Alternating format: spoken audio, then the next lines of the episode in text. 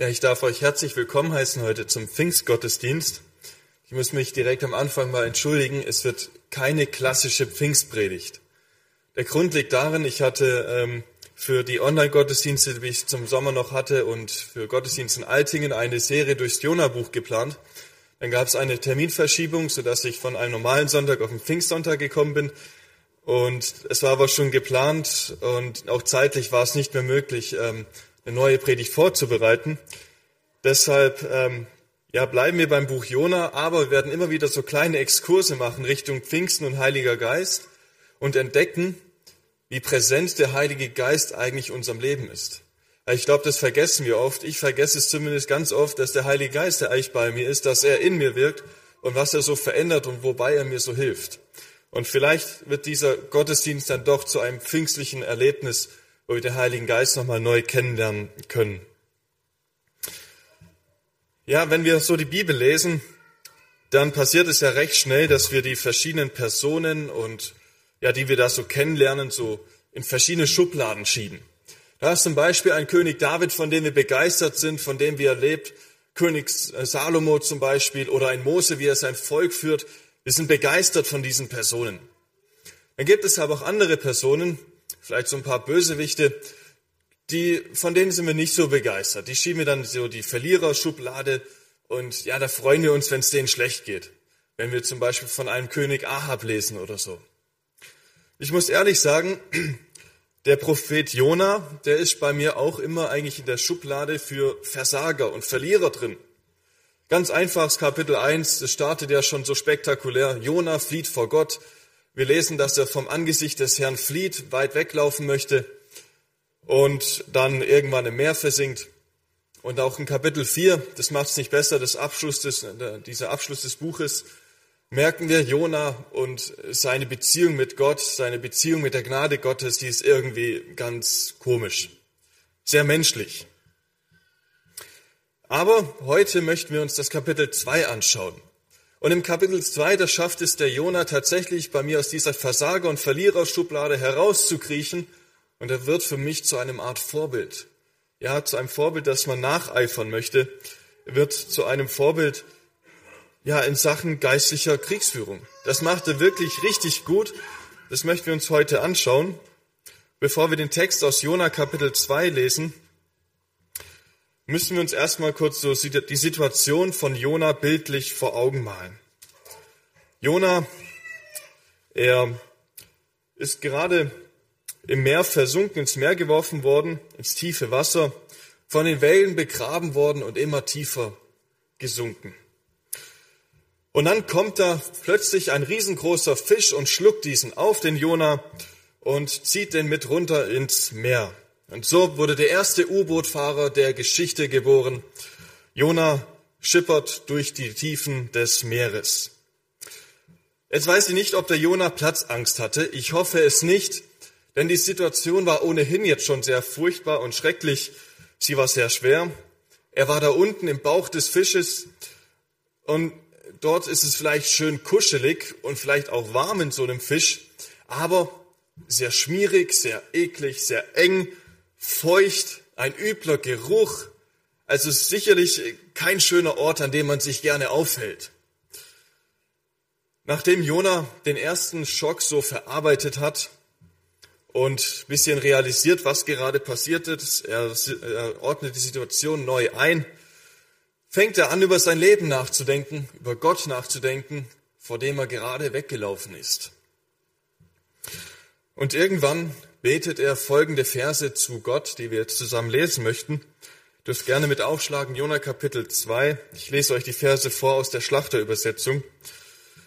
Und wenn wir jetzt diese Verse lesen, bedenke, dass Jona nicht zu Hause im heimischen Wohnzimmer ist, sondern im Bauch des Fisches, wo es eklig riecht, wo es stinkt, wo man nicht gerne isst, ja, wo eine, er ist in einer Situation, von der er gar nicht weiß, wie sie eigentlich wirklich ausgehen wird.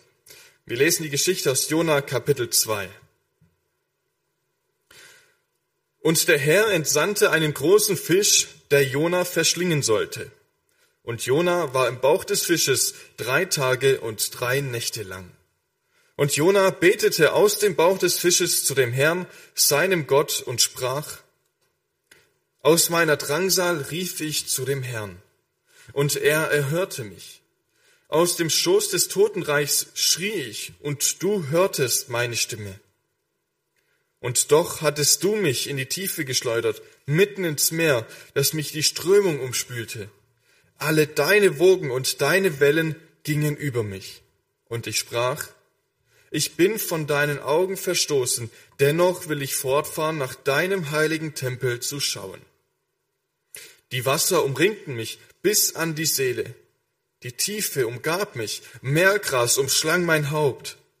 Zu den Gründen der Berge sank ich hinunter, die Erde war auf ewig hinter mir verriegelt. Da hast du, Herr, mein Gott, mein Leben aus dem Grab heraufgeführt. Als meine Seele in mir verschmachtete, gedachte ich an den Herrn. Mein Gebet kam zu dir in deinen heiligen Tempel. Die Verehrer nichtiger Götzen verlassen ihre Gnade. Ich aber will dir mit lauter Stimme Lob opfern, was ich gelobt habe, das will ich bezahlen. Die Rettung kommt vom Herrn. Und der Herr gebot dem Fisch, und der spie Jona ans Land. Es ist eine unglaubliche Geschichte, die wir hier lesen. Viele Menschen diskutieren darüber, ob diese Geschichte wirklich so passiert sein kann. Darunter auch einige Theologen, die spekulieren, ja, war es jetzt wirklich so, oder ist diese Geschichte nur bildlich gemeint und es ist gar nicht so passiert? Dass Menschen von einem großen Fisch verschluckt werden können, daran zweifeln Forscher mittlerweile gar nicht mehr so arg. 2020 oder nee, vor vier Jahren ungefähr, also etwas länger her, da wurde an der Küste von Südafrika sogar ein deutscher Taucher von einem Wal aufgenommen ins Maul und kurze Zeit später wieder schnell ausgespuckt, weil er gemerkt hat, da stimmt was nicht mit meiner Nahrung. 2020 wurden in Amerika zwei Kajakfahrerinnen ins Maul eines Fisches aufgenommen und mit unter Wasser gezogen und dann auch schnell wieder rausgelassen. Also wir merken, dass Menschen durchaus in einen großen Fisch irgendwie hineingelangen können. Das ist auf, auf dem ersten Blick gar nichts so Ungewöhnliches. Und doch haben wir es hier in der Geschichte mit Jona mit mindestens zwei Wundern zu tun. Das erste Wunder, wie kommt es dazu, dass dieser Fisch genau zur richtigen Zeit am richtigen Ort ist? Ja, Gott hatte einen Auftrag für den Fisch. Gott kann nicht nur Menschen gebrauchen, sondern wirklich alle seine Geschöpfe. Und Gottes Auftrag an diesen Fisch, der lautet, hey Fisch, hier sind die GPS-Daten, da schwimmst du hin. Da kommt demnächst ein entlaufener Prophet von mir an, den nimmst du auf. Aber ganz wichtig, den darfst du nur schlucken, bitte nicht kauen. Denn den brauche ich noch. In drei Tagen sage ich dir dann schon, wo du den wieder los wirst. Zum Glück gehorcht der Fisch und er schwimmt dorthin, nimmt den Jona auf. Aber wie geht es, dass Jona drei Tage und drei Nächte in diesem Bauch überleben kann? Das ist das zweite Wunder. In so einem Fisch, da sind sicherlich viele Gase und Bakterien, die dabei helfen, die Nahrung zu verdauen. Und dass es dort wenig Sauerstoff gibt, das ist, glaube ich, auch klar. Warum kann Jona da unten aber ganz normal atmen und überleben? Er wird nicht beschädigt, nicht aufgeweicht, nein, er bleibt ganz. Und wir merken, Gottes Wege und Möglichkeiten, die sind unendlich, um seine Kinder zu retten und zu bewahren. Ja, Gott ist der Schöpfer von Himmel und der Erde, von den Menschen, von den Tieren, von Land, von Wasser, von Luft, von allen Bakterien, die es gibt. Er hat alles gemacht und hat auch heute noch die Möglichkeit, alles so zu lenken, wie es ihm gefällt, so wie es gut ist. Das bedeutet aber nicht, dass dann immer alles für uns glatt läuft, alles rund läuft und alles perfekt ist, dass uns nichts zustoßen kann. Von einem Fisch verschluckt zu werden, das haben wir gerade in der Einleitung schon festgestellt, das ist keine leichte Sache. Das ist schwierig, das ist nicht schön. Gottes Wege sind aus menschlicher Sicht nicht immer einfach und angenehm. Jetzt geht es aber darum, was wir mit diesem Wissen anfangen. Das Gottes Wege nicht leicht sind, dass Gott rettet, dass er lenkt und führt, auch wenn es für uns nicht immer so aussieht. Wie gehen wir damit um? Und da können wir ganz viel von Jona lernen. Und wir möchten uns den ersten Punkt anschauen, das Leid klagen. Der Jona, er sitzt jetzt unten im Bauch des Fisches und er hat genug Zeit, um nachzudenken. Er denkt darüber nach, was in den letzten Tagen so passiert ist, wie er von Gott einen Auftrag bekommen hat und dieser für ihn zu schwer erschien. Und für Jona war das zu viel. Er sagt, ich kann das nicht. Und er floh deshalb in Richtung Tarsis, um ganz weit weg von Ninive zu kommen, der Stadt, wo er eigentlich hin sollte. Ninive, das war eine Stadt, die für ihre Grausamkeit und Brutalität bekannt war, und deshalb wollte er dort nicht, dort nicht hin. Ich glaube, uns würde es so ähnlich ergehen. Auch wir würden vermutlich die Flucht ergreifen. Wer das nicht glaubt, der kann gerne auch noch den ersten Teil auf YouTube nachschauen. Und Jonas Pläne, sie wurden durchkreuzt. Ein Sturm kommt auf und um eine lange Geschichte kurz zu machen, Jona wird über Bord geworfen, landet in Wasser und dann im Fisch. Jona merkt, ey, das, was hier jetzt in den letzten Tagen passiert ist, es wurde von Gott zugelassen. Gott hat es so gewollt. Und so wendet sich Jona wieder diesem Gott zu, von dem er eigentlich weggelaufen ist. Jona läuft nicht länger mehr weg, sondern, und er hinterfragt auch nicht mehr die Gnade Gottes, wie er es noch in Kapitel 1 getan hat. Nein, er nimmt jetzt selber diese Gnade Gottes für sich persönlich in Anspruch und so betet er zu Gott. Und auch hier trifft wieder das alte Sprichwort zu, Not lehrt beten. Und Jona, er kann jetzt nichts mehr anderes tun als beten. Er hat da unten im Fisch kein WLAN, keine Playstation, er hat nicht mal eine Leselampe, mit der er hätte können irgendwie ein Buch lesen. Nichts. Jetzt konnte er nur noch beten. Zu dem Gott, von dem er weggelaufen ist. Das ist die erste Lektion, die wir heute lernen dürfen. Egal von wo du kommst, egal was du getan hast, egal wer du bist, egal wo du bist, du darfst zu Gott kommen und zu ihm beten. Du darfst ihm dein Leid klagen. Und Gott ist auch überhaupt nicht sauer auf Jona, dass er weggelaufen ist. Gott ist gnädig, er ist barmherzig. Und diesen Gott darfst du für dich persönlich in Anspruch nehmen. Und mit diesem Gott darfst du auch schonungslos ehrlich reden. Das tut auch Jona hier. Vers 3 sagt er, aus meiner Drangsal rief ich zu dem Herrn, und er erhörte mich. Aus dem Schoß des Totenreichs schrie ich, und du hörtest meine Stimme. Jona schreit, er ruft laut zu Gott. Und er schaut auch nicht danach, dass sein Gebet irgendwie perfekt formuliert ist, dass die Anrede passt, der Satzbau richtig ist. Nee, das ist alles egal. Jona, er gibt uns hier Einblick in diese Todesangst, die er hatte. Vermutlich spricht er hier in diesem Vers 3 davon, wie er noch am Untergehen ist, wie das Wasser ihn runterzieht und er noch gar nicht weiß, was jetzt gleich passieren wird. Er sinkt immer tiefer hinunter. Er schreit und er ruft zu Gott. Und Gott hört den Jona. Er hört das Schreien und das Rufen. Obwohl Jona unter Wasser ist. Und bekanntlich kann man unter Wasser jetzt nicht sonderlich deutlich reden. Aber Gott versteht trotzdem. Gott ist in der größten Not da, selbst wenn Todesangst da ist. Übrigens ist Gott auch da, wenn es uns gut geht, nicht nur, wenn es uns schlecht geht. Auch dann dürfen wir zu Gott reden, dürfen ihn mit einbeziehen, wir dürfen alles mit ihm teilen. Es gibt keinen Ort, der falsch ist zum Beten. Überall, wo Gott uns hingestellt hat, können wir immer einen offenen Weg in den Himmel finden und uns mit Gott in Verbindung setzen. Ja, es stellt sich sowieso die Frage, ob wir Menschen überhaupt heilig genug reden können, dass Gott es versteht. Kann Gott das annehmen, was wir ihm sagen? Ja, kann er, aber nicht, weil wir Hände falten und Augen schließen. Nein, das ist völlig unwichtig. Und hier kommen wir zum ersten Exkurs zum Heiligen Geist, denn es ist der Heilige Geist, der uns hilft beim Beten.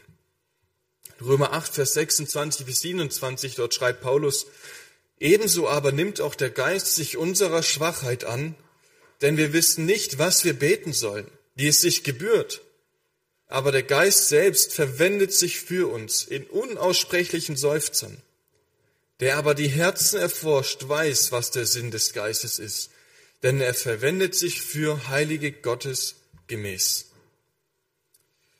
Selbst wenn wir keine Worte finden, selbst wenn wir die falschen Worte treffen, Gott versteht es trotzdem, weil wir den Heiligen Geist bekommen haben. Der Heilige Geist, er übersetzt das, was wir sagen und bringt es vor Gott, so dass Gott es verstehen kann. Und der Heilige Geist erkennt die tiefsten Sehnsüchte unseres Herzens, selbst das, was wir gar nicht öffentlich aussprechen würden.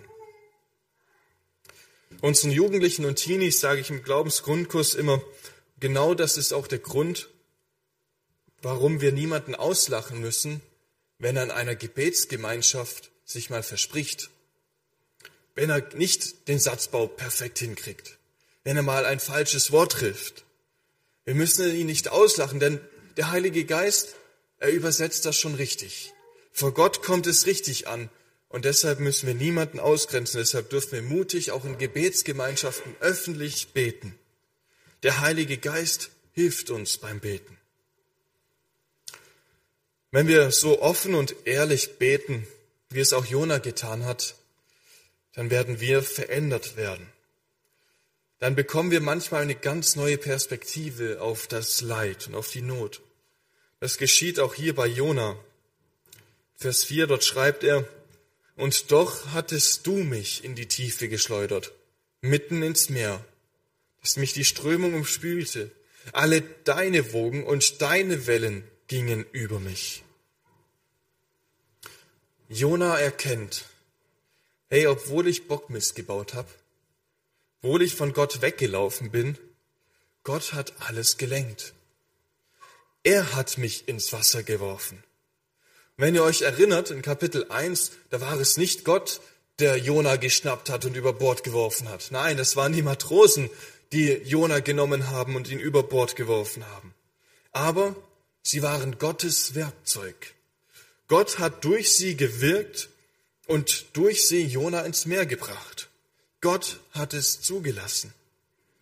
Und auch im Wasser, als Jona dort unterging, es waren Gottes Wellen, die ihn umschlungen haben, die ihn runtergezogen haben. So eine Notlage wie hier beim Jona, die kann sich extrem zuspitzen. Manchmal werden da richtig harte geistliche und psychische Kämpfe draus. Man zweifelt nur noch. Man kann nicht mehr richtig glauben, dass Gott wirklich gut ist, dass er mich wirklich hält und lenkt. Hey, das ist unmöglich. Gott erscheint ganz, ganz weit weg zu sein. Hat er uns vielleicht sogar verstoßen, so wie es Jona erging? Matthew Henry schreibt, manchmal kann die Lage der Kinder Gottes in der Welt derart sein, dass sie vielleicht glauben, dass sie aus Gottes Gegenwart ausgeschlossen sind, weil sie ihn nicht mehr sehen. Doch das ist nur das Denken des Unglaubens, denn Gott hat seinen Knecht nicht verworfen, den er auserwählt hat. Was Henry damit sagen möchte, ist, dass Gott gut ist. Das ändert sich niemals. Gott ist und bleibt derselbe. Und das hängt auch nicht von den Umständen drauf an. Es ist gut zu wissen, dass Gott die Not über uns zugelassen hat, dass sie von Gott kommt. Denn das bedeutet, dass Gott auch weiß, wie viel wir tragen können, wie viel wir ja aushalten können, wie viel er uns zumuten kann. Und Gott weiß auch, wie er uns dort wieder herausholen kann. Selbst wenn wir den Ausweg nicht mehr sehen und der Glaube schwach wird und wir nicht mehr richtig glauben können. Aber es ist auch erstaunlich, wie ein starker Glaube die Gedanken und die Gefühle beeinflussen kann, wie ein starker Glaube hilft, eine Not aushalten zu können. Bestimmt kennst auch du die Macht der Gedanken. Wenn man krank ist und keine Diagnose hat, dann versucht man so gut wie möglich den Alltag zu bewältigen. Man geht trotzdem auf Arbeit. Man fühlt sich ja noch irgendwie halbwegs stark genug. Ähm, und man bewältigt irgendwie alles. Man fühlt sich nicht arg krank. Doch dann muss man vielleicht doch mal zum Arzt und der Arzt, der stellt eine Diagnose fest und sagt, die und die Krankheit hast du, ich beordere dich jetzt zu einer Woche Ruhe, du musst dich ausruhen. Kommt man zu Hause an, legt sich hin und zack, fühlt man sich schon viel kranker. So ging es mir zum Beispiel mit Corona. Als ich noch keinen positiven Test hatte, dann war ich doch noch halbwegs fit. Aber als er erstmal negativ war, dann fühlt man sich doch gleich viel kränker. Auch in geistlichen Nöten kann es ganz ähnlich sein. Der Glaube kann dabei helfen, Situationen auszuhalten, zu ertragen und sie einzuordnen. Der Glaube, er korrigiert und kontrolliert die Gedanken der Furcht und des Misstrauens, auch gegenüber Gott. Stellt sich nur die Frage, ja, wie bekommen wir denn einen guten, einen gesunden, starken Glauben? Und auch hier gibt uns Jona eine Antwort, die wir aber nur unter der Oberfläche des Textes entdecken. Die Antwort, die ist nicht so, ist nicht gleich erkennbar. In diesem Gebet von Jona, da ist es sehr auffällig, dass er recht viele Psalmworte verwendet und benutzt, ja, oder sie wenigstens andeutet. Die Psalmen, sie helfen ihm dabei, seine Gefühle in Worte zu fassen und sie vor Gott zu bringen und sich auch an Gott zu erinnern und ihn anzubeten. Es ist vor allem das Wort Gottes, das den Glauben stärkt, das Kraft verleiht. Das Wort Gottes hilft uns, Situationen einzuordnen, den Fels in der Brandung zu entdecken. Ja, gerade in der Not, das sind doch Bibelworte eigentlich eine große Ermutigung und Stütze. Und es ist gut, wenn wir sie auswendig lernen, wenn wir sie verinnerlichen. Denn nicht immer hat man eine Bibel bei sich. Manchmal liegt man nachts wach, denkt nach, man kann kein Licht anschalten, um die Bibel zu lesen. Es ist gut, wenn man sie auswendig hat. Aber wahrscheinlich fällt es euch genauso schwer wie mir, das auswendig lernen. Und da ist es hilfreich, wenn man Unterstützung hat, wenn man es mit jemand gemeinsam tut vielleicht sogar mit der Gemeinde gemeinsam. Das kann man eigentlich auch in den Gottesdienstablauf mit einbauen, dass man als Gemeinde zusammen Bibelworte auswendig lernt, noch vor der Predigt oder so, und diese verinnerlicht. Und dann kann jeder Gläubige sie bei sich im Alltag wieder in Erinnerung rufen und sie als Stütze ja haben. Und wenn man Bibelstellen auswendig kann, sie immer wieder ins Gedächtnis ruft, das hilft, das Licht zu entdecken, Hoffnung zu bekommen. Gerade eben haben wir uns auch angeschaut, wie der Heilige Geist uns hilft, zu Gott zu reden. Jetzt lernen wir auch, wie der Heilige Geist zu uns redet. Johannes 14, Vers 26, dort gibt Jesus seinen Jüngern so ein, ja, er schult sie in Sachen Heiliger Geist, der da kommen soll an Pfingsten. Und dann sagt er zu den Jüngern, der Beistand aber, der Heilige Geist, den der Vater senden wird in meinen Namen, der wird euch alles lehren, euch an alles erinnern, was ich euch gesagt habe. Was Jesus hier sagen möchte, der Heilige Geist, er redet immer durch das Wort oder mit dem Wort Gottes zu, zu euch. Das Reden des Heiligen Geistes basiert immer auf der Bibel. Er wird nie gegen das Wort sprechen, sondern immer auf Grundlage der Schrift. Wenn du dich also wunderst, warum der Heilige Geist nicht zu dir spricht, dann schlag die Bibel auf, lern sie auch auswendig und dann erlebe ein zweites Pfingstwunder, erlebe, wie Gott zu dir redet.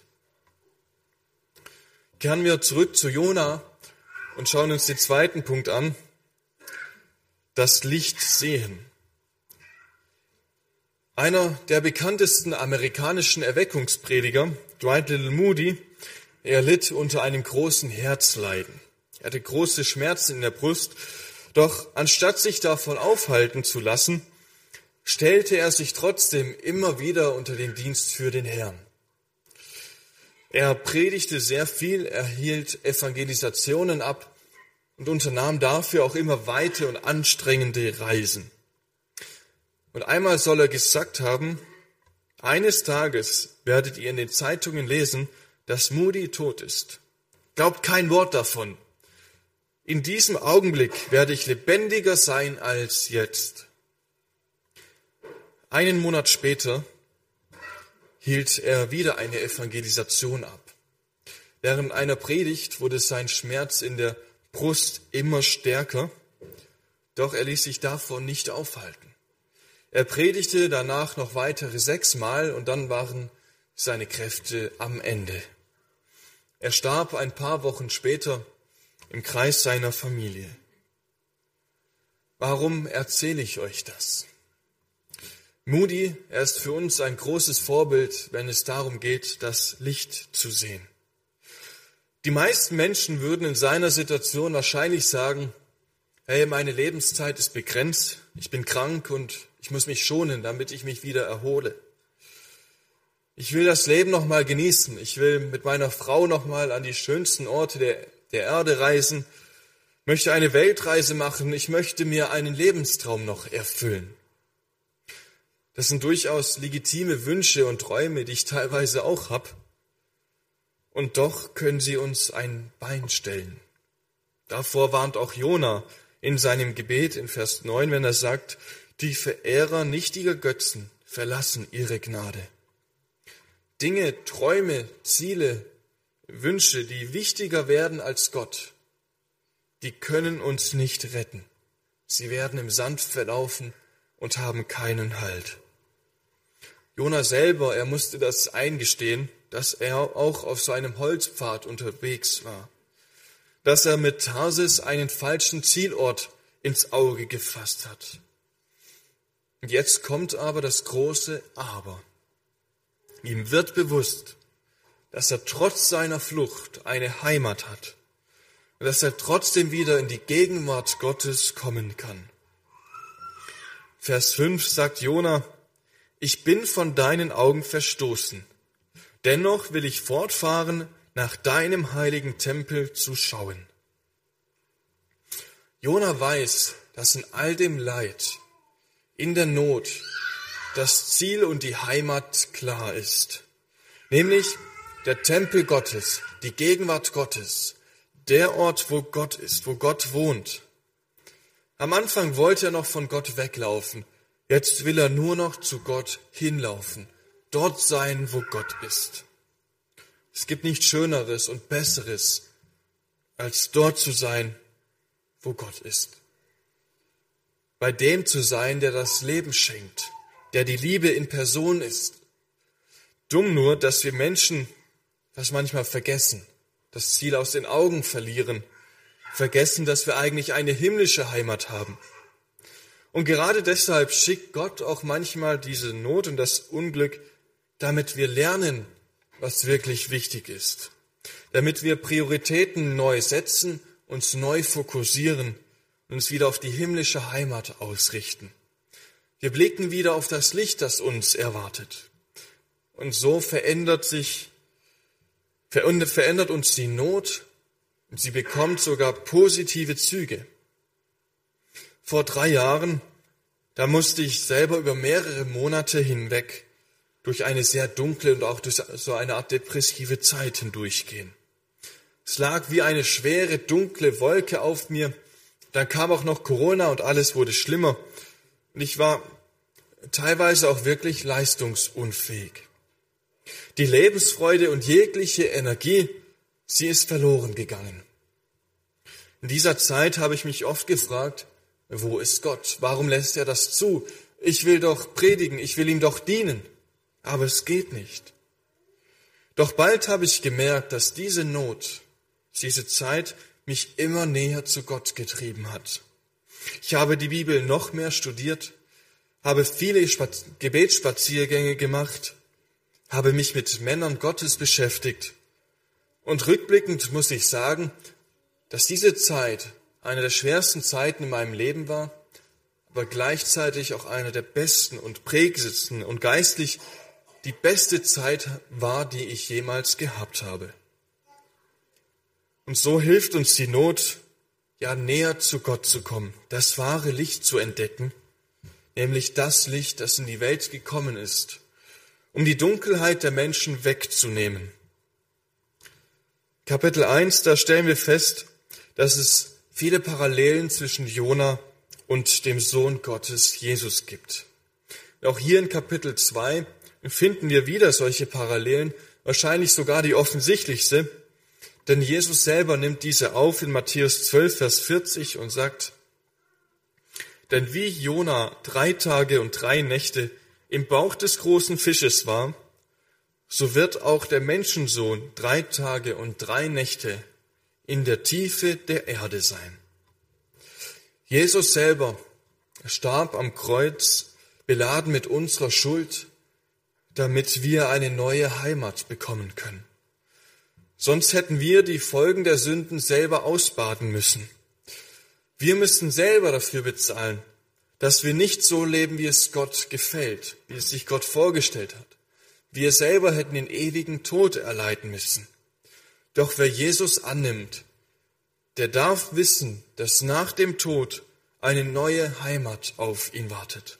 Eine Heimat, in der es kein Leid mehr gibt, kein Klagen, keine Schmerzen, keine Depression mehr, keine Verletzungen, nichts mehr. Aber wie ist es möglich, dass ein Mensch sterben kann, danach wieder auferstehen kann? Oder wie ist es möglich, dass ein Mensch von einem Fisch verschluckt wird und drei Tage überlebt? Es ist nur möglich, wenn eine göttliche Kraft dahinter steht, weil der Geist von Pfingsten dahinter steht. Wir kehren wieder zurück in Römer 8, wo wir vorhin schon kurz waren. Und dort erklärt uns Paulus, wenn aber der Geist dessen, der Jesus aus den Toten auferweckt hat, in euch wohnt, so wird er, der Christus Jesus aus den Toten auferweckt hat, auch eure sterblichen Leiber lebendig machen, wegen seines in euch wohnenden Geistes. Es ist der Geist Gottes, der uns lebendig macht, der uns Kraft schenkt, Leider verfalle ich viel zu oft in diesen Irrglauben, dass ich selber alles leisten muss, dass ich selber gut genug sein muss. Ich muss leisten, ich muss tun, ich muss machen, ich muss mich verbessern. Und du kennst es bestimmt auch. Man versucht selber in diesem Bauch des Fisches zu überleben und diese Not irgendwie hinter sich zu bringen. Die Situationen und jede Herausforderung, die über einen kommt, irgendwie selber zu meistern. Doch Paulus, er erinnert uns hier, dass Gottes Geist es ist, der in uns wirkt, der uns lebendig macht, der uns fähig macht, der sicherstellt, dass wir eine, die, dass wir die himmlische Heimat erreichen.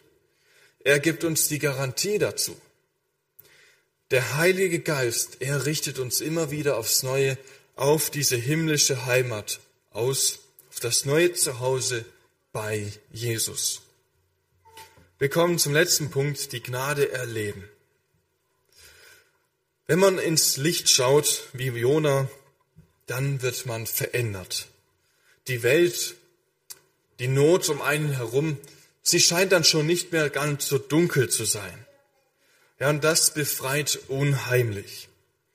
Wenn man es schafft, diese andere Perspektive einzunehmen und Gott zu sehen, das zu sehen, was Gott bewegt. Wie kann man aber ganz praktisch im eigenen Leid, in der eigenen Not wegschauen und auf Gott schauen und sich nicht mehr im Selbstmitleid baden? Mir hat da ein Tipp geholfen, den ich versuche umzusetzen. Und ich muss ehrlich sagen, das gelingt mir nicht immer. Das ist so eine Trainingssache, die man wirklich einüben muss. Wenn man selber in der Not drinsteckt, wenn man Schmerzen hat, wenn man ja eine Not erleiden muss, dann darf man und sollen wir es Gott klagen. Das haben wir gerade hier bei Jona auch festgestellt. Das ist gut. Das ist richtig. Und dann aber das zu sehen, was Gott bewegt, kannst du die Frage stellen, wenn du zum Beispiel Kopfschmerzen hast? Wo hat Gottes Gemeinde vielleicht Kopfschmerzen? Wo gibt es Dinge in der Gemeinde, die unlösbar zu sein scheinen, die Kopfschmerzen bereiten? Dann kommen ein vielleicht verschiedene Situationen, irgendwelche Projekte in den Sinn, die schwerfällig sind. Oder wenn ich Kreislaufprobleme habe, dann kann ich danach fragen, wo sind in der Gemeinde Personen, die schwach im Glauben sind, die sich gerade schwer auf den Beinen halten können? Wo sind Glauben, Menschen, die vielleicht Ermutigung im Glauben brauchen, die mein Gebet benötigen? Oder man kann auch für die Gemeindeleitung beten, dass sie den Kreislauf der Gemeinde gut leiten kann. Oder in einer schlaflosen Nacht. Wo ist die Gemeinde schlaflos? Wo kommt die Gemeinde nicht zur Ruhe? Dann denkt man vielleicht auch irgendwann an den Gemeindekalender und kann diesen durchgehen und dafür beten.